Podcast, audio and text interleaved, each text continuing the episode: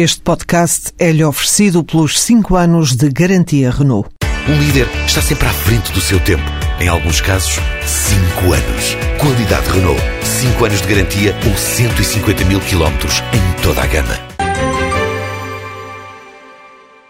A B-Engineering chegou a Portugal e começou agora a desenvolver projetos na área de sistemas de informação, nas estruturas tecnológicas das empresas e organizações. Esta companhia, nascida em França, está em fase de recrutamento em áreas como as engenharias, gestão e tecnologias de informação, foca a oferta de serviços na indústria, um setor que representou 25% dos novos desempregados em Portugal no último ano.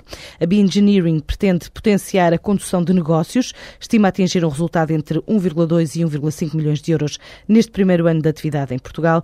José Leal, o administrador da empresa em território português, explica como nasceu a ideia. O projeto em si da Bioengineering, que vem de Lyon, França, e depois de, escritórios de Lyon abrir-se escritórios de Paris. É? Agora, em 2013, tomou-se a, a, decisão de, de apostar em Portugal e, a partir daí, trazer para cá o, o setor da, da, indústria. Ou seja, é complementar duas áreas de, de conhecimento que nós temos dentro, dentro, do grupo.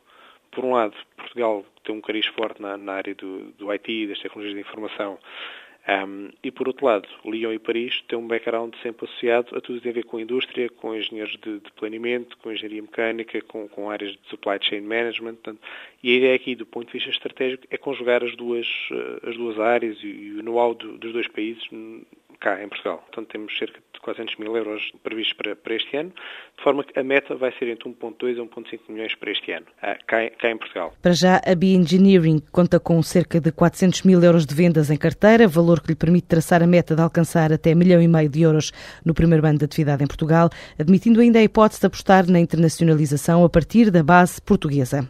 A Svitzer, empresa pertencente ao maior armador mundial, iniciou a atividade com rebocadores no Porto de Sines. A empresa pertencente ao grupo dinamarquês AP Muller Maersk, o maior armador mundial já fornece este tipo de serviço no Porto de Lisboa desde 2005.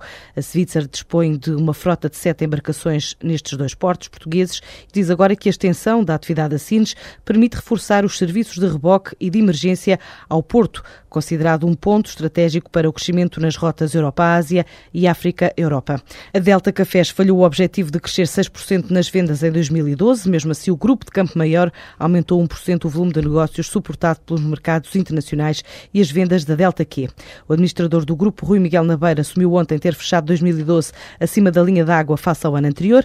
Em 2011, as vendas da empresa subiram 6,5% para os 305 milhões de euros, mas fechadas as contas do ano passado, a Delta alcançou um volume de vendas de cerca de 308 milhões. Desempenho suportado pelas vendas no exterior e também pelo contributo então da marca de cápsulas de café.